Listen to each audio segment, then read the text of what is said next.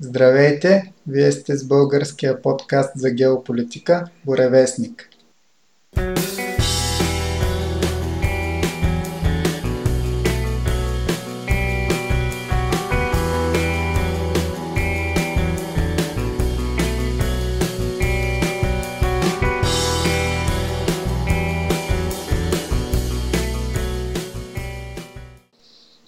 Днес записваме нашия първи брой след обявяването на извънредното положение заради епидемията с коронавирус или както аз го наричам накратко новото време. И това естествено е голямата тема във всички възможни медии. Нашите слушатели също имат интерес към нея и по нея са и въпросите, които получихме. Преди да преминем към тях, добре е да знаете, че можете да ни задавате въпроси, на които да отговорим в бъдещ брой, като пишете на нашата електронна поща borevestnik.podcast.abv.bg или пък на нашата фейсбук страница Боревестник-български подкаст за геополитика или в групата ни Боревестник-клуб за геополитика, също във фейсбук в групата вече имаме над 500 души. Постепенно тя нараства. Можете да се включите и вие и да обсъждате с нас и наши слушатели различни теми от световната геополитика и история. Въпросите, на които ще отговорим днес, са от нашия слушател Владимир. Както казах, свързани с коронавируса, по-точно с ефекта от епидемията. Първия въпрос е правителствата ще върнат ли допълнителните права, получени за времето на коронавируса, например за следение на телефоните? Да, не искаш ли да отговориш? Първо да почнем от там. Не сме медици, и да, въпросите а за относно биологичното влияние на вируса, това не е няма и как да го кажем, но да, е точно така за ефекта от това, което следва, можем поне да си изразим мнение. Както Владо ти каза в началото, новото време, т.е. лето първо от коронавируса. До някъде да. може би ще почнем да имаме ново лето бройне, като гледам. Както е зададен въпроса, дали правителството ще върнат допълнителните права, допълнителните права получени за времето на коронавирус, например за следене на телефоните. Естествено, че период на извънредно положение има извънредни права. Този това е извънредно положение, както и в следващата степен военно. Правата се отнемат. Но се очаква естествено да бъдат върнати. Краткият отговор е едва ли, че ще се бъдат върнати точно в такава форма, в каквато бехме си представили. През 2003 година когато от Америка правят инвазия на Ирак, се задействат няколко подобни наредби, но ефектът от, от тях е валиден и до днес днешен. Тези наредби са свързани с сигурността на гражданите. Естествено, като всяка друга държава, Америка слага сигурността на своите граждани на първо място и казва, че щом сме преценили, това е за доброто на народа. Имаш предвид добре известния Patriot Act, да, на, точно на така. Буш младши. То, но голяма част от него остава да бъде валиден. Дори и след края на активните действия, да ги наречем, на чуждата територия в изтока. Но е, оправданието... Афганистан още продължава. Да, работата е там, че според гледната им точка това трябва да остане. Обаче сега, каквато е тази ситуация в момента, почти всички правителства в света са, ако не всички, са засегнати от тази ситуация да въвеждат мерките, за да не се заразяват хората. Защото да, наистина, когато вируса не е като бактерия, това поне можем да кажем, разликата е, че да вируса му трябва приемник. Бактерията е съвсем друг, друг вид а, същество. На вируса му трябва приемник. Когато той няма приемник, много по-трудно би оцелял. И ако не се препредава, бихме спасили хора. Звучи много добре. И то така, така в момента и се случва. Обаче, като трябва да затворим места, на които се събират хора, естествено има и друг ефект. Но ние трябва да ги затворим. Защо? Защото така, такъв е реда в случая. Извънредните мерки предполагат извънредни правомощия. Следеното на телефоните то не е от сега. Поне не в такава степен. Целта сега е, за да, евентуално ако някой е носител, вирусоносител и се знае, че е такъв, да не разпространява допълнително на невинни хора и да стражава живота на тях, което е оправдано. Какво не би било оправдано е ако след като свърши това положение, евентуално тези данни да се използват за други цели, които не са противоепидемични. А биха били, отново биха били по знаменател сигурност, но за корпоративни интереси. Или не чак толкова завуалирани интереси, които може да не са само корпоративни, но да не са насочени противоепидемични, понеже епидемията е приключила. Обаче, би могло да се опровергае това, че ако случайно до година пак има подобна епидемия, защо да не запазим мерките, т.е. да не запазим поне ноу-хау или наученото, тъй като вече имаме инфраструктура и сме били, преди не сме били толкова подготвени и очевидно никой не е бил подготвен за такова нещо, чак до толкова. Сега обаче ще бъдем и ако до година, не дай се Боже, пак има нещо сходно, да задействаме подобни мерки. Обаче за... Което да. Има защо да го казват. Първо, че вече отново специалисти идват предупреждения, че вероятно ще има и следващи вълни на вируса, след като премине сегашната. И второ, че страни като Южна Корея, Тайван, Сингапур се прочуха с че са реагирали много добре на ситуацията и са успели хем да запазят повечето си граждани от осложнения на вируса, хем да си запазят и економиката работеща до голяма степен, което виждаме, че не се случва в Европа и в Штатите. И как, как са успели да постигнат това? Просто там преди 10 на години имаше мощна епидемия, така наречения торс вирус, където тях ги удари много силно. Той основно в Азия създаде проблеми тогава. И още от тогава те са си изградили много добра стратегия как да реагират в такъв случай. И сега просто прилагат наученото от тогава. Съответно се справят доста по-добре от нас, които за първи път се сблъскваме с такъв проблем. Да, така е и в допълнение. Представете си, че ние сме били първите, които са били сблъскали с подобен проблем, а след 10 години те сблъскват и азиаците. Гаранция, начина на мислене оказва влияние. Тук отново нещо, което сме споменавали в предните наши броеве, е източния начин на мислене. Някои хора ще кажат Китай, комунисти, въпреки че може и да не са чак толкова, те не са в момента. Те съвсем начинът на мислене и това, което е при тях като изпълнение, трудно бихме го нарекли с тази идеология, но в същото време е Корея, без значение, Северна, Южна, Япония, Виетнам. Те са отборни играчи. Там индивидуализма не е на почет от край време.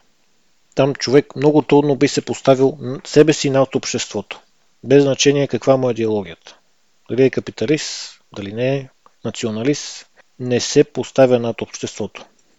Както ви казах и в попредните броеве, да сте видяли някога някой да отиде в Япония. С яхтата си и с ланеца на врата и да се показва, че е нещо повече от другите. Абсурд в развитата страна в Япония или в Корея, Южна. Как може да стане това? А, се водят, че са първи световни сили, супер развити економики, както и Сингапур. Те са смирени хора. Има огромна разлика между примирени и смирени. Примирените са тези, които се премиряват с поражение. Смирените са хора, които определено не са егоисти. Кога възтържествува човечността? Когато помагаме на останалите. Да. Сега в момента това е криза. Кризисен момент. Какъв е най-друг обикновен кризисен момент? Да речем, Става пожар. Не дай се Боже, някъде става пожар или катастрофа. Има хора очевидци. Някои хора веднага се махат оттам, за да не бъдат засегнати. Да, от страх може би да съхранят себе си, но това няма как да не го наречем егоистично мислене. Обаче, има хора, които също са очевидци и се биха се втурнали веднага, събират там каквото виждат, клони, клонки или вода или каквото има, за да гасят и да помагат на хората и да носят. Те със сигурност не са, няма как да ги наречем егоисти. Те са отборни играчи. Няма индивидуализъм. Кое е по-човешното в случая? Няма как нещо, което е егоистично, да го наречем, че е човечно. Или морално. Мислейки само за себе си. На изток, каквато и да е идеологията на хората, дори в Сингапур, в Сингапур знаем, няма понятие като минимална работна заплата. Там така ми е направено законодателството, че понятие като минимална работна заплата няма. Голяма част от големите фирми, всъщност държавата е, не е съсобственик, не е ЕАД, но се явява нещо като съсъветник и дава помощ, когато се налага. Когато не се налага, не се меша. Тоест това е една работеща демокрация, понеже населението е на мал- малко разстояние, на малка площ, но те са много зависими от външни вносове. Очевидно не могат сами на своята територия да изхранят населението си. Затова те са длъжни чрез дипломация, чрез разговори, да държат много добри отношения с абсолютно всички. Не могат да си позволят дипломатически провал сингапурците. В Сингапур знаем, че е извършена една своеобразна революция обществена от добре известния за по-запознатите с геополитиката Ли Куан Ю, който със своите реформи издига своята страна от, от една изостанала страна в една от най-богатите економики. Но някой ден ще говорим за Сингапур в наш брой по-подробно. Та да, инфраструктурата, която е, са имали изградена от преди време, сега само я обновяват източните народи и се справят наистина по-добре с кризата. Далеч по-добре. Те разчитат и на гражданско самосъзнание, но да. те също, същевременно не вменяват на хората вина, чак толкова, как смеете да излизате, което нормално да го кажат на някой, Нормално зависи от гледната точка, разбира се, но вменяването на вина е едно от нещата, по които може много добре да се въздейства на някой. Същевременно на изток това не го правят, защото не им е необходимо на хората да им се вменява вина, като им се каже нещо се изпълнява, защото те имат опит от преди време и могат да използват подобни мерки в по-обновен вариант, за да предпазят хората си. Има много различни предположения, че някой друг може би нарочно пък е пуснал подобен вирус или така наречено събитие 201, както и да се казва. Представете си се пак за момент, че наистина вирусът пък стои зад вируса. Защо пък трябва някой да е зад него? Ако вируса наистина стои зад, зад самия си вирус, тогава какво правим? И наистина е непознат. Ако това за момент поне, наистина, хората, които биха си помислили, че това е така, какво бихме направили? Най-правилното е това, което правят именно източноазиаците. Тоест, ако няма някаква конспирация, вируса си е естествено възникнал. Да, да го предположим и това. Те наистина ядат подобни неща в Китай от край време. Това не означава, че преди не са възникнали вируси. Но сега, в глобалистическия свят, в който живеем, това изиграва лоша шега и се разпространява, за съжаление, много по-бързо. Дори да не е точно добре изследван. Ако за, за миг поне хората наистина си кажат, да, вируса стои зад вируса. Ако това наистина е така, тогава наистина е добре да се предпазят хората. Лично и аз мога да потвърда, че поне тази зима, познати всякакви около мен, много повече боледувах, но нямаха такъв задух. Поне и аз нямах. Но самите симптоми бяха далеч по-осезаеми от преди.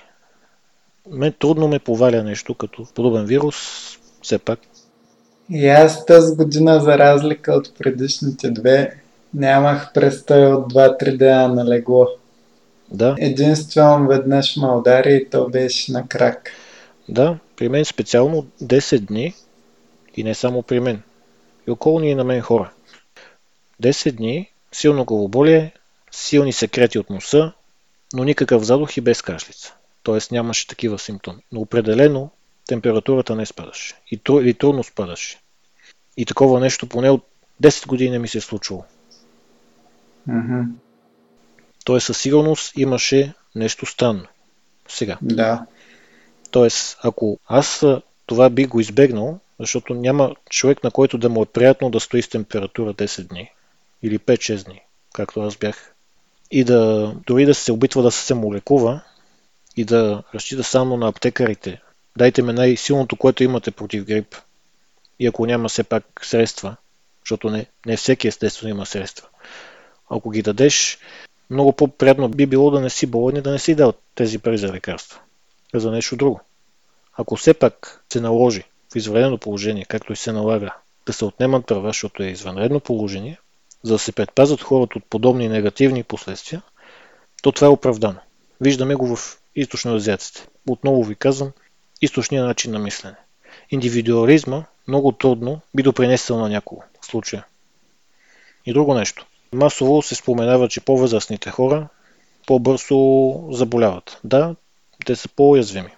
Знаем. И имат по-тежки последствия. По-тежки последствия и естествено, ако това са мои близки. Естествено, аз веднага бих искал по-добре аз да съм болен, отколкото те. Няма как да ми е приятно те да са болни. Това въобще няма как да ви мине през ума. Дори да не са мои лични, а да са познати или дори хора чужди.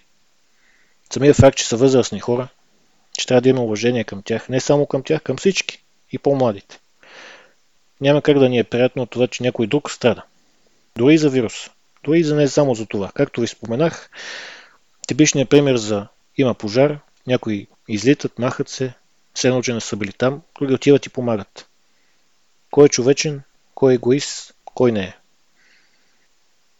Естествено, че добра си човечност, да, ти, ти може и да загинеш, може би е безразсъдно, обаче в такъв момент се действа. Да. А в момента това, което се изисква като действие, и виждаме, че на изток хората наистина се стараят. Поне според мен няма смисъл подобно нещо да се прави изкуствено, за да страдат хората. Това е твърде зло като звучене. Няма човек, на който да му е приятно. Сами виждате, това не подминава никой. Не сме вечни. Но какво правим, ако до година пак има нещо сходно? Дали пак би имала карантина? Или бихме били имали полки от това? Това за телефоните, ако случайно би могло да спаши дори, дори един живот и би нарушило правата на хиляди дори. Ако спаси живот, за мен поне е оправдано. Да, по принцип е вярно. Аз лично нямам нищо против, ако по този начин се спасяват животи. От друга страна ти няма как да го измериш. Смисъл, Да, там е работата. че правителството, нали, тази мярка официално я ползва, за да следи дали хората си спазват карантината. Но ти няма как да знаеш, ако някой не е спазил, дали е можело да зарази някой, дали... Тоест, ти не знаеш, следейки човека по телефона, дали той, ако не го следиш, би излязал, би заразил някой и той би умрял от болестта. Така че няма как да измерим това, но да, като цяло мярката си има своето оправдание, макар че и аз имам известни резерви към нея, може би по-големи от надани, въпреки че принципно съм напълно съгласен, че дори един спасен живот би я направил правилна. И другото нещо, което се споменава, нарушаване на права, да. Определено се погазват човешки права, не само България, но по цял свят. Основното право на свободно движение, но на изток отново, пак ще се върна на това, не само китайците. Те знаят, има човешки права, но има и човешки задължения. Преди време, когато всякакви, основно неправителствени организации казваха човешки права, погазване, плюеха в лицето на Китай и казваха как смеете, нарушавате ги. Сега в момента, в който те ги погазиха още повече, и не само те, корейците именно чрез това следене с телефоните и те ги показват. Тайванците също. Но какво защитават? Не само живота, но изпълняват човешките задължения. Има човешки права, но има и човешки задължения. Едно от тях е, че ние не сме сами. Има хора около нас. В такава ситуация, както сме сега, ако човек е сам, знаете, трудно би издържал. Но ако има някой, е съвсем друго. Тоест, не си сам, затова имаш задължения. Най- най-малкото към ближния до теб. И едно задължение, най-обикновено е да го пазиш. За да не е труп. Най-малкото това. Но аз лично съм против това в медиите, както е сега, постоянно се подмятат думи като война, апокалипси, струпове, ковчези. Аз поне това бих смекчил тона. да не се говори с такива думи на хората, понеже и деца слушат. Да, Все едно, напълно съм съгласен. Защото детето да каже, мамо, тате, вярно ли е, че ако не си мия ръчичките, баба и дядо ще умрат? Е абсолютно цитирано от дете, това нещо. И как да му обясниш? Но трябва да му кажеш, да, ми си ръцете, но не само, т.е. ако не ги измиеш, да, ми ги, но по принцип трябва да ги миеш. Това не е... Не сме открили топлата вода. Но това не, го, не, не трябва да се вменява такава вина чак и не трябва да се втълпява чак толкова. Да. Трябва, както го правят на изток, отново. Да, хората и при нас дават за пример изток. Обаче начина на говорене не е такъв, начинът на мислене на хората не е такъв. Но трябва поне да сме пак по-единни. Ти спомена за какво правят хората, които са сами. И то има навежда на мисълта колко по-трудно е за, за хора, които нямат семейство. Например, в Штатите, където е толкова разпространена по-индивидуалистична, егоистична идеология, феминизъм, знаете, жените им се втълпява как нямат нужда от мъже и така нататък. Едва ли им е много приятно сега да седят затворени вкъщи, сами, с себе си. Особено след като обикновено дават смисъл на живота си, именно чрез излизания навън, чрез срещи с приятели, купонясване и като цяло хедонизъм, който сега рязко им беше отрязан единственото нещо, нещо, което им остана, може би, е разходка с котката. И с коридора и до кухнята и обратно. да, за съжаление. Но дори самите домашни любимци. Сега поне виждаме какво им е да стоят затворени. Но да, наистина, самотни хора масово има. Надявам се, надяваме се всички да разберат, че не, не сте сами и не е, не е необходимо да сте сами. И ако сте сами, това има повече вреди, отколкото ползи. Да. Особено в такава ситуация. Ценностната система е добре да се преосмисли. Кое е важно? Егоизма или това да си даде живота за друг? И за някой друг. Дори непознати хора, които са по улицата, както ви споменах, става някакъв инцидент и помагате.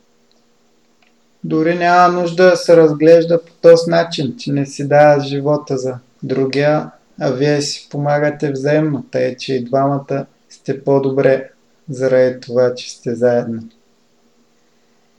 И отново, да, заедно, обаче пак ставате едно. Семейството става част от обществото. То е част от обществото. То трябва да помага. Как ще си градим нацията? Не само нацията. Ако не сме заедно. От самотни вълци трудно една нация би спечелила. Вижте Китай, вижте на изток. Да. В Япония, в Япония има така нареченото понятие хикикомори. Хикикомори, човек затворен у дома, в тинейджърските си години, т.е. юношеските, се затваря от дома, не иска да ходи на училище, седи от дома на компютъра, родителите не знаят какво да го правят, дават му храна, затваря се в стаята, минават години. Е сега в момента, в коронавируса, познайте какво става с такива хора точно в такъв момент. Дали биха искали да стоят сами или не. Да, има такъв феномен и на изток, има го и на запад. Да. Може би коронавируса в момента и не само той, мерките срещу него, за добро или лошо, предоставят възможност на човечеството да си се замисли, кое е важно. И естествено, да, правата е би следвало да бъдат върнати. Да се върнем на въпроса те ще бъдат върнати, но когато се застрашава живота, това би било оправдано. Впрочем, това въпроса ми напомни на мене за една статия, която преведохме в страницата на Боревестник, също и на сайта borevestnik.online на един австралийски журналист, който обяснява как по време на войни правителствата обикновено налагат някакви нови данъци или други ограничения и мерки, с които печелят повече власт в дадената страна. И като пример бяха дадени налагане на данък общ доход и други увеличения на данъците в Австралия, в Штатите, в Великобритания по време на войни, било то гражданската в Штатите или Първа, Втора световна война.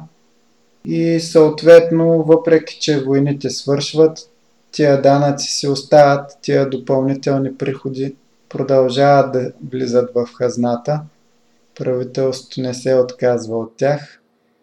Така че полуката е, когато получи възможност да разшири правомощието си заради някаква криза, правителството обикновено и след като кризата отмине, си запазва разширените правомощия. Така че можем да очакваме поне в някаква степен това да се случи и в този случай. Да продължим с втория въпрос, също от Владимир. Кое ще е по-големия удар за България? Това, че в България ще има повече безработни или това, че хората от чужбина ще спрат да изпращат пари и евентуално също ще са безработни на българския пазар? Да, че ще има безработни за определен период от време, да. И че ще спрат изпращаните пари от чужбина също да, но те са взаимозависими двете неща. Защо? Защото от чужбина хората се връщат в момента в България, да речем, берачи по Великобритания, Италия, Германия, Франция, Испания. Тоест, знаем откъде. И се връщат в България. По принцип, те пращат пари на, да речем, по-възрастните си родители, на семействата си, за да оцеляват тук. Имаш предвид основно хора, които работят ниско квалифицирана работа. Да, но знаят, че за тази ниско квалифицирана работа на Запад биха получили далеч по-добри пари, да. но те биха ги изпратили в България, за да се харчат тук, да оцеляват техни близки. Тоест, мотива е съвсем добронамерен. Тоест, не означава това, че те не искат а, да помогнат на нацията, за да го изпълняват тук, но за да помогнат на близките си, искат да им осигурят по-добро бъдеще, евентуално с по-добри доходи, които биха ги получили за това, което умеят отвън. В същото време обаче те се вършат в България. Тези, които се регистрират по бората по труда, не са само хора, които са по, от бизнесите, които в момента са затворили, но и хора, които са се върнали от чужбина, сезонни са и не биха рискували да се върнат отново. Защо не биха рискували? Някои, някои от тях биха получили покани, както е сега. Елате, върнете се, трябва да преберем реколтата. Обаче те си казват, добре, обаче каква е сигурността, че аз няма пак да съм под карантина в чужбина? Или че няма да се видя близките месец, два, три отново? Но да. през това време аз няма да съм на работа и няма да мога да изкарам пари. Ако откажа да съм някъде на карантина, аз да не съм на работа или да бъда под въпросни условия някъде, т.е. няма сигурност. Както да. имаш една песен на Тодор Колев, има мъгла, след мъглата, а, пак мъгла. Тоест няма сигурност. То това и за бизнеса въжи същото. Бизнесите. Не, че няма точно сигурност, но мъгливо е в момента. Няма да. далеко, надалеж да се гледа е трудно. Да, имат хората някакви, ако имат спестявания, ако нямат, биха разчитали на помощ от държавата, това, което знаем от хората, който може, все пак е добре да се възползва. Обаче, който не би искал, се регистрира и хората, които са били сезонни работници, сега в момента също биха се регистрирали тук. Или биха потърсили поминък по нашите полета българските. Тоест от една страна, това е добре за нас като нация, така наречени от много хора, пустеещи тук там някои ниви земи, които са засяти примерно в момента с ръж. Преди това на тях се е сяло лук, картоф, каквото е имало, но сега е ръж. Получават аренда, най-образно казано казвам, въобще с най-общ пример, чрез образ и слово да придобиете представа. Баба и дядо, които са пример на село, с изгнилата мотика, т.е. с дръжката изгнила, но те копаят не защото няма какво друго да правят и искат да се раздвижат. Копаят за да се хранат. Защото искат от, от това нещо да изкарат прехрана и да, и да обработват земята си. Да не оставят да пустее. Това да. свидетел съм хората просто като виждат, минават някъде виждат пустеещо поле, целта им не е да заграбят земята за тях си. Те виждат, че земята в момента не, из... не изглежда добре. Те знаят, че това може да се обработва и те биха имали желание да помогнат, дори да са на възраст. Защото те това са и научени, те това знаят. И в момента по-младите хора, вместо да обработват нашата земя, са обработвали чуждата. Но с цел да помогнат именно на тези хора, които са бедни. Тоест мотива не е против нацията. Мотива е точно обратно. Те искат хората, които са тук, да, са, да живеят добре. Но те сега се връщат подобни работници сезонни, биха помогнали на нас. Да, може би за по-малко възнаграждение, но все пак биха били на работа и биха помогнали на нас. Отново пек се върнал на това. Да се поставим обществото преди индивида. Да. Това не е лошо като идея да се възприеме от източните народи. Ние не сме по-малко съзнателни от тях. И пак казвам, на село съвсем не е лесно. Някои хора биха си мислили преди, да речем преди една година на някой да му кажете, писнала му е работа в офис, отивам на село, най-образно казано, една тояшка, 20 овце, но това съвсем не е лесно. Земеделският живот изпива всичко от тебе, от човека. От сутрин до вечер гледаш животните. Трябва да се храниш за тях, трябва да се грежиш за земята. От сутрин до вечер. И си зависим от природата, от времето и най-вече от собствения си труд. Но така ти се учиш. Каквото и е абсолютно е истина проговорката, каквото посееш, това ще оженеш. Има странични фактори като време, но тях винаги ги е имало и ще ги има. Суша, градушка. Но така човек се учи. И не само човек, обществото се учи. Да. Знаем, че когато човек е гладен, по-трудно би му минало нещо друго през главата и мозъка, да речем, да чете книга. Кой гладен човек ще седна да чете книга? Кой гладен човек ще седна да чете книга? Само затворник. Най-вече затворник. За да си разсее мислите. Обаче ако си гладен, ще седнеш ли да пишеш стихотворения? Или да гледаш филм от скука? Много трудно. Или още повече, да речем, и си майка имаш дете, детето те погледне и ти каже, мамо, гладен съм.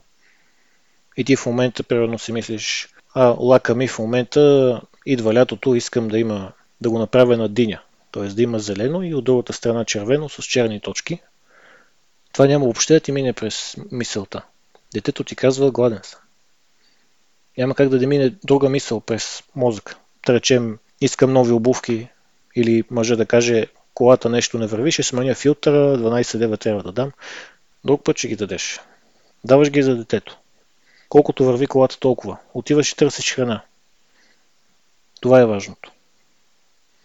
Няма как да си мисли, имам iPhone, има нов модел, защо не си купя нов или някакъв аксесуар, примерно на Huawei часовника, да си ми брои крачките. Ако е до теб човека или дете, или твои родители ти кажат, те няма и да ти кажат, но ти ще разбереш, че са гладни. Едва ли ще ти мине такава мисъл през главата за новия iPhone. Така че, може би е добре, че подобно нещо се случва в момента. Знаете, че през това време, особено Великден, много голяма част от българите правят първото си море. И го правят къде? Най-вече в Гърция. Голяма част и на нашото Черноморие, но още по-голяма част в Гърция. Е, сега няма да го направят. Сега ще са си тук, в България което е добре. Тоест, парите, които изкарват, няма да ги изкарчат в Гърция, биха ги изкарчили тук в България. Но не биха ги харчили за концерти, защото няма. Или някакви събития. Барове, дискотеки. Барове, дискотеки, абсурд. Или ходене на ресторант. И знаете, отиваме на ресторант, двама човека, примерно, 50 лева веднага заминават. Или 70. Зависи къде. Ако е китайски ресторант, знаем, че ще е по-малко съвсем пътникопотока за ресторанти и заведения, кажете ми кой би дал бакшиш в момента. Много трудно. Кой би искате 6 месеца? Значи бакшиши, на които се разчита, които между другото голяма част от индустрията ги заслужава, защото има страхотни хора. Ресторантьори знаят, гостоприемни и правят наистина добро изживяване и заслужават подкрепа. Но, за съжаление, в момента дори хората, които биха ги подкрепили, трудно биха им дали бакшиш какъвто и да е той. Тоест ще станем нещо както са примерно в Япония. В Япония не е прието да се дава бакшиш и да дадете бакшиш на сервитьорка, тя ще ви гони до последно, за да ги върне парите. Тоест на бакшиш няма как да се разчита. И друго нещо. По Черноморието, поне и нашето, знаете, не само него, алчността властваше. Тя и властва. Какво визирам? Като отидете, примерно, в някое курортно селище, има някоя кръчма и, да речем, пише енергийна напитка. В образ и слово ви давам пример. Енергийна напитка, примерно, пише 5 лева. И какво бихте очаквали за 5 лева? Да речем Red Bull или Monster. Не, дават ви да речем Hell. И вие ще кажете, добре, защо ми давате Hell? 5 лева. Хела знаете, да речем струва левче. Red Bull вече повече от левче. 4 лева. Обаче те ще ви кажат, да, енергийна напитка, но тук е морето и те с това се оправдават. Вие няма какво да направите. Дори да кажете на, да се обадите на някой, да кажете защита, защита на потребителя, и дори на хора от Red Bull да се свързате им, да им кажете тук Хелвис да вземат пазарния дял, толкова футболни отбори има Red Bull. Има Формула едно отбор. Въобще не ги интересува, че някой тук им е взел пазарния дял. Тоест няма какво да направите. Знаете, колкото по-навътре в плажа да влезете, царевицата е по-скъпа. И не само тя. Тоест това се използва. И не само това. На такси, примерно от Слънчев бряг до Равда, 20-25 лева на курс. Импровизирам. Но по-скоро биха били такива цифри. Цената няма да ви хареса. И биха били искрени с вас в подобни случаи самите хора, които ви предлагат услугата. Да ви превозят. Сега обаче, в такава ситуация, те не биха ви били и предложили такава цифра. Те биха били се подбивали един друг. Защото алчността вече няма да е такава. Те искат да оцеляват, а не да печелят. Тоест, може би е добре, че сега и самият нощен живот, който до някъде някои хора си казват, да, искам да отида някъде на клуб, на бар, да се развеселя, няма лошо. Обаче, морала няма как да възтържествува в нощен клуб. Там много трудно би се намерило място за морал. Зависи от клуба, естествено. Да, този бранш е необходим за една определена послойка от хора, на които сега няма къде да ходят. Но може би това е добре, че някои от тях биха, би им трепнала ръката да посегнат към книга. Тоест, не да отидат на клуб да се срещнат с някой там, не биха се срещнали с някой в библиотеката или в книжарницата или на друго място, което не е нощен клуб, биха се срещнали с друго качество човек. Тоест, от една страна може би е добре, в момента може би морала би се повишил. В същото време обаче и сивия сектор, така наречен, би излезъл на светло. Тоест, пример, нощен клуб, имаш охрана. Да речем охраната съм аз. Осигурен примерно на минимална заплата, обаче получава повече от нея. Сега няма как това нещо да не излезе. Тоест, в момента сивия сектор излизат на светло. Това е добре. И за самия сектор, повярвайте. Не само за държавата. За самия сектор е добре. Пак повтарям, той е изключително важен. И за младите. Да, те знаят. Искат да отидат на концерт, дори в чужбина. Искате в момента да отидете на концерт в Германия, да речем в Хамбург, на Металика. Примерно. Обаче сега, първо, Металика няма как да направят такъв концерт, те ще го отлагат, обаче в същото време ви имате заделени пари и за самолетен билет, и някъде за преспиване с Airbnb. Обаче самолетните компании също време ще си казват, да, аз в момента за напълна самолета, на какви цени си продавам билетите, което е абсолютно изконно тяхно решение. Няма кой да им каже на какви цени да бъдат билетите. Обаче те ако са твърде високи, как ще напълнат самолета? Тоест, тези пари, които вие бихте имали за концерт, или за излизане на клуб, или за ресторант, или за почивка, да речем в Гърция, или на нашото Черноморие. Сега да направите примерно първото море, точно по Великден. Тези пари в момента, ако ги имате, бихте ги използвали за друго. Тоест бихте ги спестили, ако сте ги заделили за това. Ако хората, които са в другия спектър, т.е. нямат дори пари и за лекарства, за храна, на тях бихме могли да помогнем. Сигурен съм, че ако живеете в блок, дори и в къщи, има около вас хора, които бихте били им в полза в момента. Например, хора, които им е по-трудно да ходят до магазина да пазаруват или до аптеката.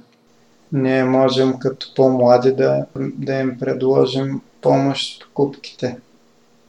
Точно така. Защо не пък дори и ние да им кажем какво искаш от магазина? Ще го купя, няма нужда да ми връщаш пари. Да. Няма лошо да го направите. Точно сега, точно в такъв момент. Това е, почти няма разлика в човечността от това, което ви давах като пример за пожара и за пазаруването. Обаче пък има една друга поговорка, знаете. Дай на човек риба и той ще бъде сит цял ден. Научи го да лови риба и ще е сит цял живот. Даде. Обаче в момента възрастният човек, по стечение на обстоятелствата и сам, много по-лесно е сега в момента по такъв начин да му помогнем. На какво да го научим? Тоест, поговорката е верна, да, но как ще бъде приложен в момента? Да го учим, да речем, на компютъра да изкарва сам пари, да стане, представете си инстаграмаджия. Знаете за Инстаграм? Другото приложение на Марк Зукърбърг, той има Инстаграм. Е, те го купиха. Да, те го купиха и това е, че много модерно блогъри, така наречени, хората, примерно пътуват из света, имат MacBook, седнат в Starbucks и казват, днес пътувах тук, там, купих си нови дрехи, сега ще ви покажа тези нови дрехи. Ходих в този ресторант, много е хубав, препоръчвам ви го. Пита от този вид напитка, много ми харесва. Такава професия в момента има. Така наречените инфлуенсъри. Да, но и на нея, на съжаление, казвам съжаление, защото никой няма как да му се пожелая да бъде дори в такова положение, отново казвам, дори и нощните клубове. Хората, те това знаят и могат. И няма лошо в това. Но ценностните системи е добре да се преосмислят. Нека да помогнат на хората. И друго нещо. Това, което се видя, че хората масово тръгнаха да купуват и туалетна хартия. Защо? едно от нещата, които се знае е, че когато сме малки, едно от първите неща, които ни учат на самоконтрол е кога да се изхождаме. Т.е. да имаме ние самоконтрол. Т.е. купуването на туалетна хартия е един вид самоконтрол, а не от това, че толкова ни е страх, че ще използваме туалетната хартия. Не. Това е един вид израз на самоконтрол. И другото нещо. Смеха в момента помага на хората, да, но ситуацията наистина е сериозна. И няма лошо да помогнете на съсед, близък, дори на непознат с нещо подобно. Пак казвам, много по-голяма полза е обществото да бъде поставено над индивида. Егоизма не е в момента в полза. Поне за сега. Поне за сега. Аз бих казал и по принцип, но много хора няма да се съгласят, но за сегашния момент мисля, че по-разумните от тях биха се съгласили. Например, някой би искал да отвори ресторант. Има такава мечта. И защо? Какъв му е мотива? Нека това да се запита. Защо и би искал да отвори ресторант? Дали е защото иска да стане богат? Или когато хората му влезат в ресторанта, той да ги обслужи гостоприемно, те да се върнат отново, да са доволни от обслужването му, да изживяват хубави моменти там, да правят празненства, да имат хубави емоции или човека да печели и да е богат. Гаранция, че много по-голямо удовлетворение би имал човек, който не поставя алчността си отпред. А то всъщност този човек ще има и по-голям успех. Абсолютно. Както и във всичко, когато правиш нещо, не е смисълта за парите, а от любов към самата работа. Тогава много повече ти се отдава и съответно имаш повече успехи в дадената област. Напоследък именно алчността се виждаше, да речем, последните 10 години особено, алчността, лъмтенето за пари покваряваше хората. Дори и корпорациите, дори и малките, всякакви хора. Може би сега е добре, че се случва това с вируса. Един цигански шамар и след това още един на самозабравилото се човечество. Да, наистина хора безработни ще има. Обаче и работа за тях би имала. По полето сега. Интересен паралел може да прокараме и в следното нещо, относно ценностите. Защо точно сега коронавирус? Защо точно сега? Да, наистина, след зимата има голяма вероятност и най-често сега се случват подобни заболявания. Обаче, с какво съвпада това? Знаете, очевидно с Великия пост. Православните християни ние. На католиците Великдена. На 23 април почва Рамадан. Същевременно Пасха на евреите беше онзи ден. И още едно друго нещо. Тази година започна годината на мишката при китайците. Годината на мишката символизира началото на новия цикъл. Да. Един рестарт, т.е. твърде много съвпадения, за да е съвпадение. И още друго нещо. Относно Япония. Знаете, националният спорт на Япония е сумо. Образно казано спорт, понеже е свързано с тяхната религия Шинто и това, което имат те като ритуали. Свързано е много дълбоко с начина на мислене на японците. И като цяло на азиаците, но най-вече японците. През 2011 година, март месец, по-специално на 11 март, знаете какво стана. Чували сте земетресението в Фукушима. На 13 март, два дена след това, трябваше да започне сумо турнира. По принцип, сумо турнирите са на всеки нечетен месец. Тоест, януари, март, май и така нататък. Бият се всеки срещу всеки, имат няколко дивизии, но какво визирам? Този турнир беше отменен. Мартенския. Но беше отменен не заради земетресението. След януарския турнир се разбра, че е имало оговорени матчове. И Японската сума асоциация отменя турнира през март. Отново казвам, сумистите са дълбоко свързани с религията Шинто в Япония, религиите им също, и самите сумисти също са почитани много. Те са дълбоко свързани с самата земя. Поне така се смята. Йокозуната Хакохо има 43 титли вече. Това е невиждан успех. Но 2011 година, точно на 11 март, се случва земетресението, а това съвпада с неговия рожден ден. Тоест най-великият Йокозуна до момента, на същия ден се случва земетресение. А сумо турнира е трябвало да започне. Около седмица и нещо след това, сумистите отиват в район близък до Фукушима и правят техния турнир, ако сте ги, сте ги виждали, правят така нареченото Кора Йоди, Йори Саняко, т.е. правят Шико, това стъпване на земята заедно в синхрон. И според местите, след това им изпълнение няма авторшок, т.е. няма вторични струсове. Т.е. те слагат край на трусовете.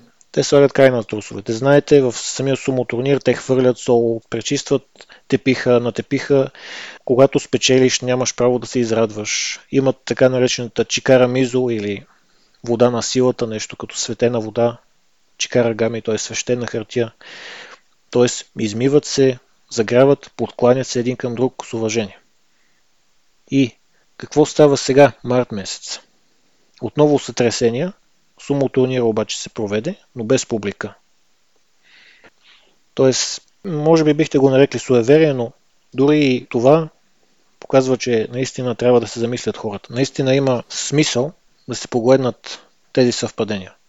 Може би начина на мислене на хората не винаги е подходящ, защото човешкото мислене предполага да се търси модел. Нещо, което се повтаря.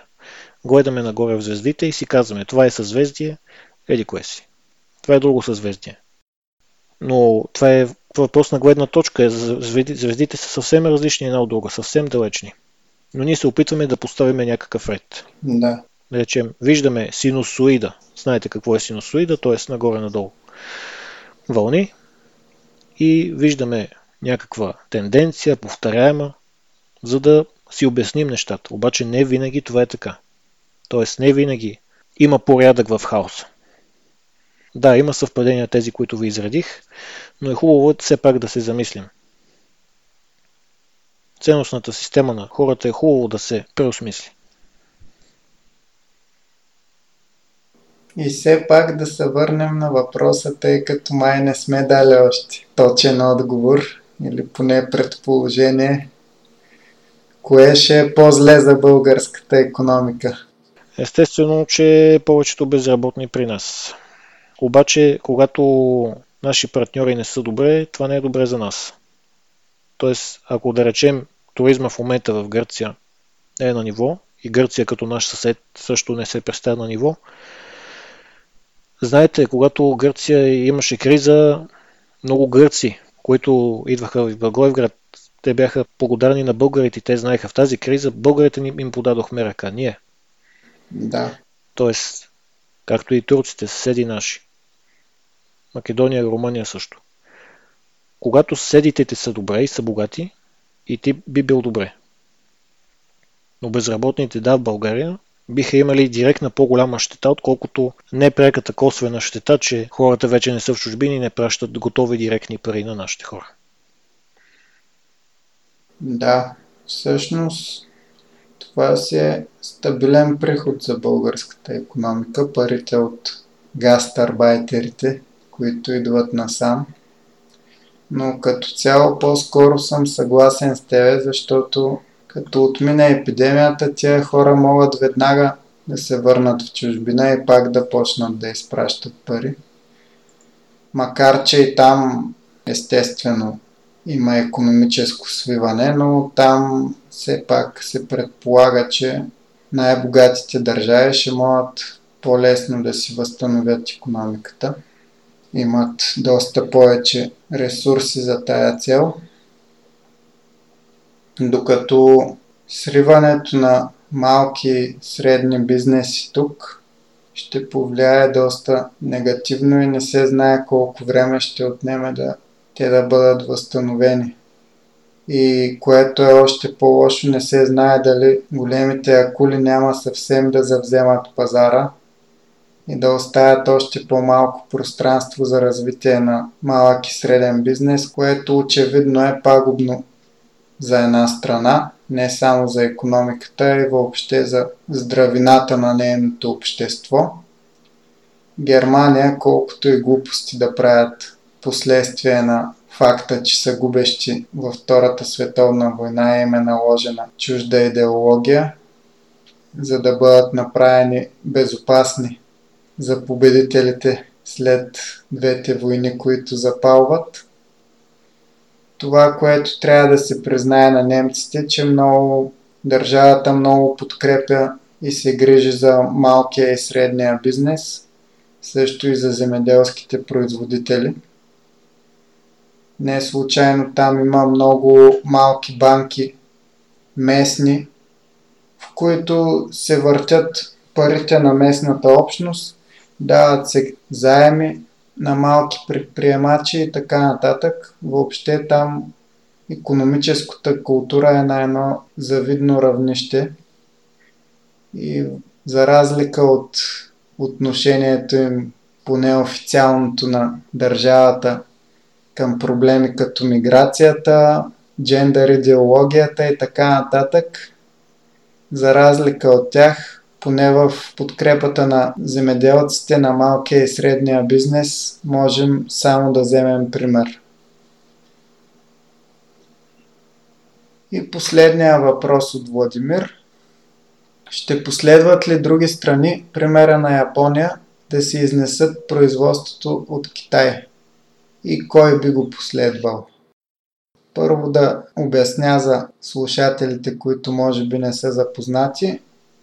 Към края на миналата седмица излезе новината, че японското правителство заделя доста сериозна сума, макар и не колосална с оглед мащабите, за които говорим, около 22 милиарда долара, с цел да върне производството в Япония от Китай, като фирмите, които върнат своето производство в Япония, ще получат близо 90% от всички предвидени пари, а останалите са предвидени за фирми, които въобще дори да не го върнат в Япония, поне да го изнесат от Китай т.е. примерно да го пренасочат към Виетнам, Индонезия или подобни страни.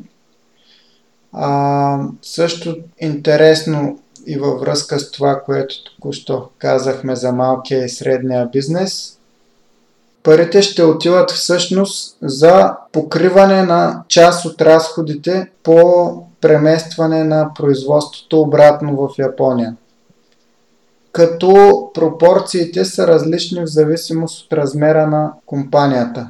Тоест малките и средни предприятия ще бъдат подпомогнати с две трети от разходите, а големите компании с половината. В случай, че те произвеждат важни за здравеопазването продукти като маски, респиратори или защитно облекло в контекста на вируса. Държавата ще покрие 3 четвърти за малките и средни бизнеси и 2 трети за големите. Съответно, подобни мерки ясно показват, че заради кризата с вируса страните вече започват сериозно да се замислят за повече производствена независимост и поне жизнено необходими продукти, както току-що споменатите маски, защитни облекла, респиратори и така нататък, а също разбира се и храни и лекарства. За тях поне по-богатите държави се ориентират да намалят зависимостта си от Китай и тези взети от японското правителство мерки ясно показват, че се действа в тази посока.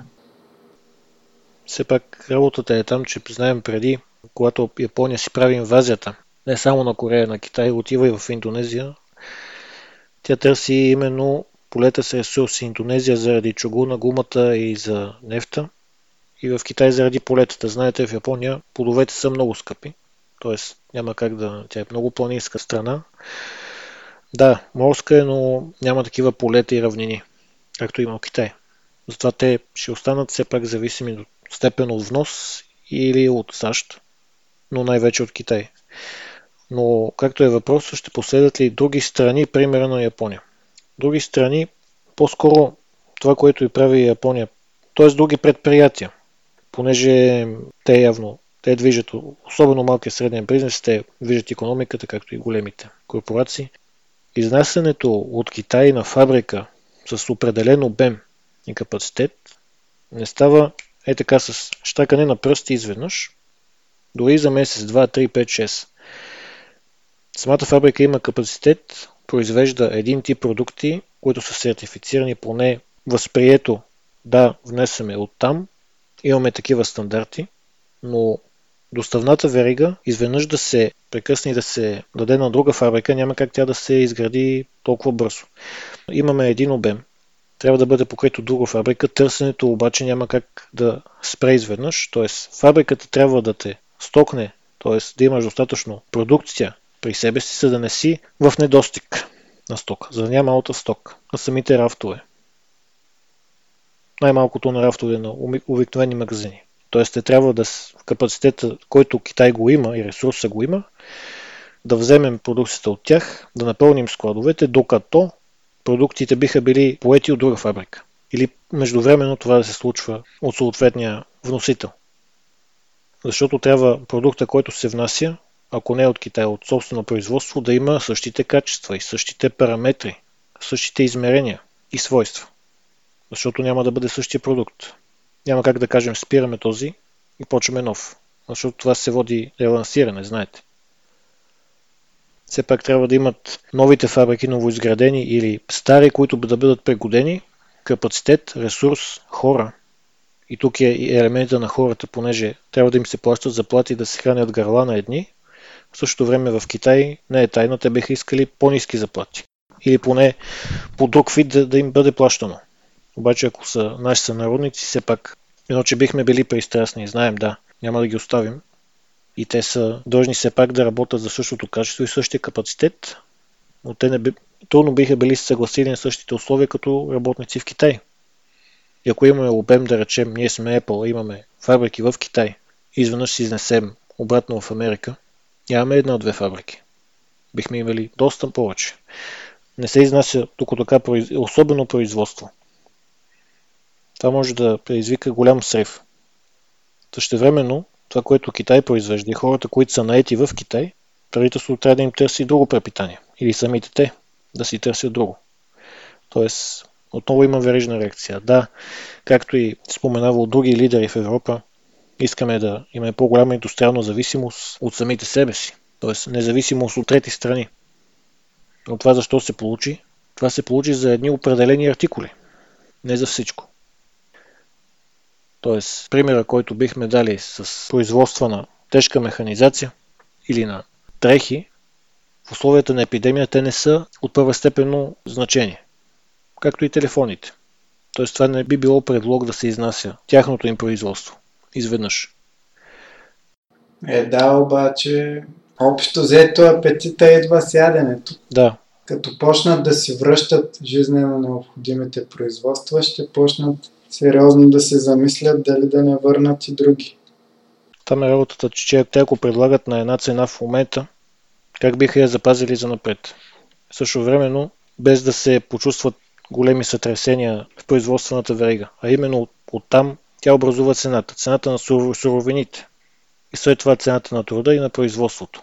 Самите машини, които са в Китай, или трябва да фабриката да ги вземе, да ги продаде, да ги купи друга, която да ги използва, да ги пригоди, да има договори с доставчици на самите суровини, които да имат същите изисквания. Да речем, правим някаква суха подправка и в нея има разни съставки, едната от които е босилек. Не можем да изменим рецептата, да няма босилек, и само босилек ни липсва. Китай от някъде го няма и го има. И сега изведнъж изнасяме производството, да речем, в Италия и ще внасяме босилика от Албания, примерно. Обаче той трябва да бъде сертифициран и трябва албанския производител да покрие капацитета и да покрие обема на това, което искаме. Единственото нещо е, че вероятно търсенето няма да е както преди, на каквото и да е. Самите искания, както ви споменах и по-рано, хората едва ли ще се замислят, като има нов модел телефон, нови дрехи в, знаете, различни вреги, като Бершка и Зара, те са заедно, както и други H&M, знаете. Качество спрямо цена, хората си правят избор. Самата предирчивост на самите клиенти като крайни потребители не би била чак толкова голяма в идните месеци и години, според мен. Тоест, ако правиш нещо, което е с много голямо качество, за много голяма цена, т.е. да си служава парите, хората биха си го взели само ако преценят, че отделянето на средства точно за такъв вид предмет има определена важност в момента. Особено в времена на несигурност. А нещото, което фабриките са длъжни и да подсигурят е именно качеството на продуктите. Ако имат недеклариран алерген на упаковка, изтеглят продукция. Или някакъв проблем в производството. Друг суров материал не достига. Няма достатъчно хора, да речем в момента работят на метър и половина, два един от друг, за да се запазят. Това влияе на производителността им. Но същевременно и, и самите искания от пазарите не биха били толкова големи в момента. Но те, за жалост, биха останали такива. Търсенето би било далеч по-низко. Някои бизнеси биха могли да приключат въобще да съществуват, за жалост. Да. Но пък а, други бизнеси, които очевидно са от по-голямо първостепенно значение, като първостепенно значение какво означава за живота на хората, биха процъфтяли. Естествено, в моменти на криза, както са сега, много компании подпомагат своите и шофьори, и редачи, формовки, които правят на производства. Тези, които са задължително трябва да са там, ги подпомагат големи компании. Било то директно с ежедневни ваучери или нещо сходно, с цел да си изразят благодарността към тях, че в момента на извънредно положение те са там и са на линии и трябва да бъдат на работа. Да. Същевременно, естествено, ако това производство е в Китай и се изнесе обратно в нашите държави, тези работници ще кажат, допреди малко не бяхме ли първостепенни, сега защо пък не сме. Тоест, репутацията им, имиджа им, представата ни за тях, ни, нас на обществото за тях, вече е леко изменена, меко казано. Дори тези, които карат и мотокар, също. Те са длъжни да са там. Пореден аспект, в който обществото се променя заради вируса. Да. Също и транспортните компании. Да речем, транспортна фирма има 50 тира, има 50 няколко шофьора, но няколко от шофьорите са карантинирани. Няма как да изпрати някой и някой друг би им взел техния превоз. Ако се пусне нещо за тях като задача. Също времено те имат техника, която се амортизира. Да. Ако не се ползва. Дори и да не е разход за гориво, тя не върви, но тя не е вечна.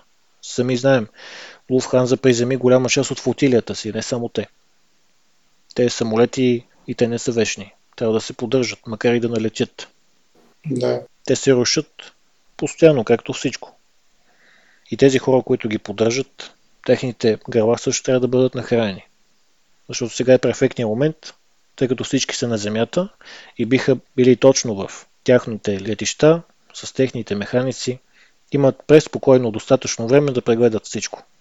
За обстойни прегледи. И каквото открият, биха го докладвали и естествено биха се заели с поправки, които поправки обаче не са безплатни.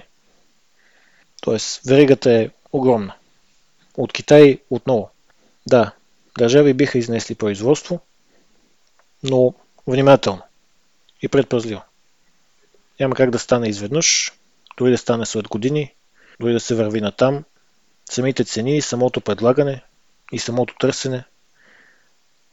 Да, трябва да бъде плавен преход. Изключително. Няма как да стане с штракване на пръсти. Няма как. Особено преместване на фабрики, това е изключително сложен процес. Според тебе какви ще бъдат последствията за Китай от коронавируса? Тоест, след като мине цялата истерия, Китай ще излезе напред след нея или ще дръпне назад, тъй като виждаме, че много страни, начало разбира се с щатите и Тръмп, обвиняват Китай за целия проблем. Според мен няма да бъде еднозначно. Много хора си казват, сега ще си изнесем производството от Китай, както ви обясних. Да. Това не става тук така. Работата е там, че ако се изнесе, да, но това, което ви обясних като сценарий, трудно се изпълнява. Внимателно и бавно и полека, но ние все още сме зависими. Мотора на света за производство си остава Китай. След, дори след тази криза. Много трудно, ние не знаем точно как биха запазили цените си самите производители. Тези, които продават. На какви цени да ги предлагат. Това е много, би било много трудно. Същевременно и Китай, ако пък да речем спечели в смисъл такъв предполагаемо са излезли по-рано от кризата, имат някакъв старт напред. Това, че това, което произвеждат, няма на кого да го продават в момента. След това ще има на кого. Да. Обаче политиката, ако ще е такава да изнасяме производство, Китай ще произвежда за себе си. Но това не е от вчера. Китай от, от доста години вече не произвежда само за света, произвежда за собствената си средна класа, която наборява около 600 милиона човека. Те произвеждат и за себе си. Това, което се произвежда в Китай, не е само за извън. Те имат достатъчно средна класа, най-вече по градовете по брега, където могат да реализират това, което е произвеждат на собствения си пазар. А, след самата криза, според мен, няма кой да излезе напред. Поне не се вижда такъв. Всички са поне с крачка назад. Да, включително и Китай, но зависи колко голяма крачка. Колкото е по-висок човек, по-голяма ще му е крачката. Колкото си по-малък, повече... Да. да. Но губи, губи всеки, няма кой да излезе сух от това нещо. Но за Китай като цяло ако някои компании, например на Запад, фалират, биха били изкупени или от, именно от Китай. Но това не става тук така също. Самите споразумения, за да се съгласат самите държави, особено сега, както се виждат такива наченки на протекционизъм, м- пак казвам, не е еднозначно. Да, Друга версия беше, че с доларите, които Федералния резерв печата на поразия и без покритие, фалиращите компании в Европа, например, и в други страни по света, биха могли да бъдат изкупени от американските корпорации, които, както знаем, ще бъдат основния печеливш, т.е. основния получател на новите трилиони от Федералния резерв това е, че дори да печаташ пари и дори да изкупуваш други фирми и дали бизнесът им би бил печеливш, кое би било имало бизнес логика? Кое да изкупиш? И от напечатването на пари, да имаш пари, обаче като е свито производството, за какво ще ги харчиш? Какво ще си купиш с тях? Самите искания и това, което преди сме имали, да речем, в кошница, което Сме искали да купим Да, някои продукти от тая кошница са съвсем други в момента.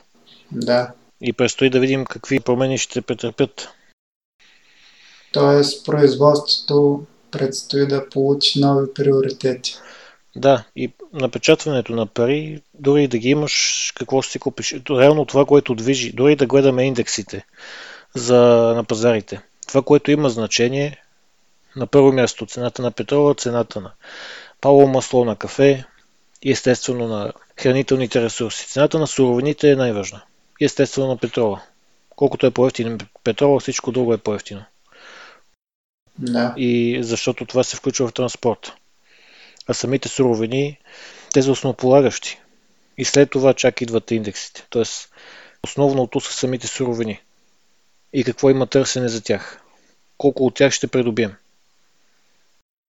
И друг въпрос е доколко ще продължи цялата фалшива история с доларите. Доколко ще може да се надува този балон преди света да схване, че, че тези пари нямат никакво покритие и нямат съответно и стойност. Е, Според мен много хора, които все пак са си там от дълго време в такива среди, знаят, че знаят защо. И виждат, че няма смисъл тук така да се печата. Ако няма производство, за което да се харчи.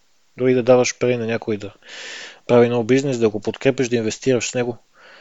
Едно, че първо хората не е сигурно дали биха отново купили твоите продукти. Второ, че самото производство, като се е свило, понеже няма да има такова търсене, имаш несигурност. Инвестициите, за да правиш инвестиции, първото ти нещо, което искаш да имаш сигурност. Да.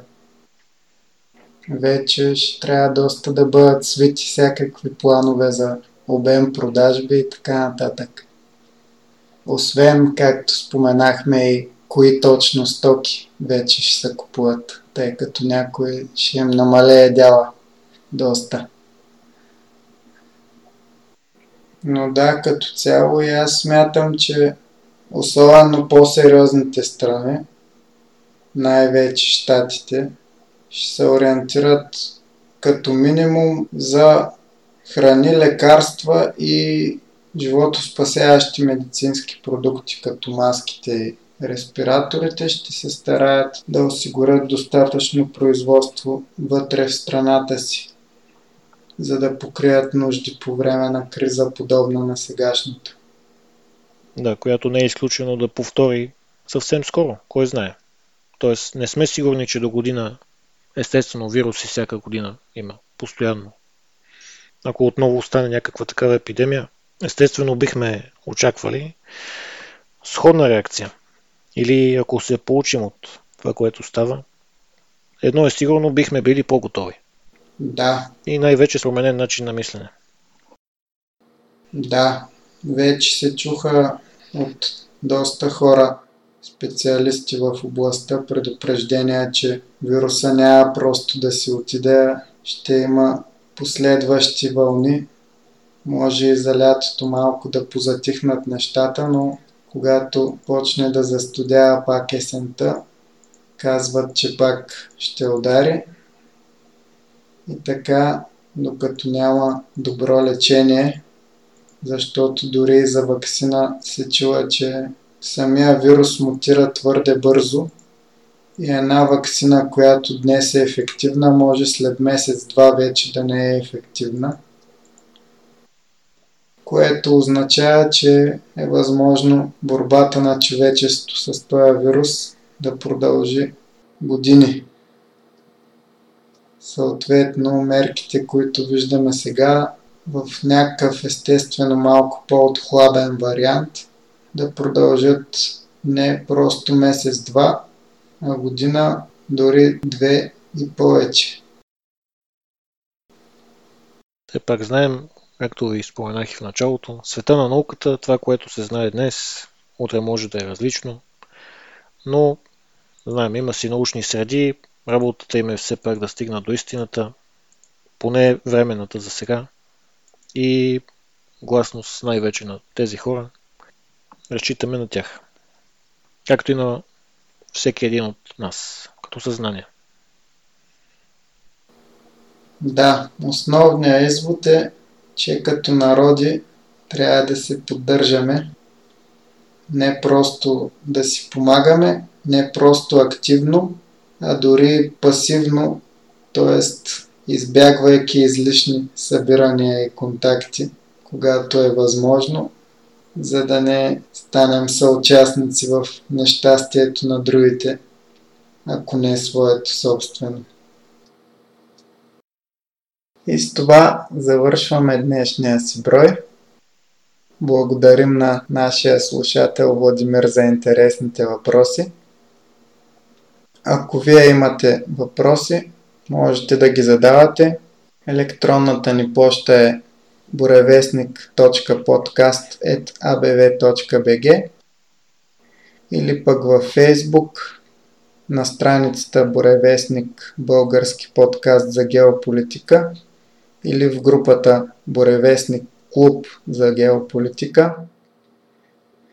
Можете да четете нашите писмени статии или преводи на чужди такива на сайта буревестник.онлайн. Дани, благодаря ти за интересния разговор. Благодаря и аз. Уважаеми слушатели, пазете се и бъдете здрави!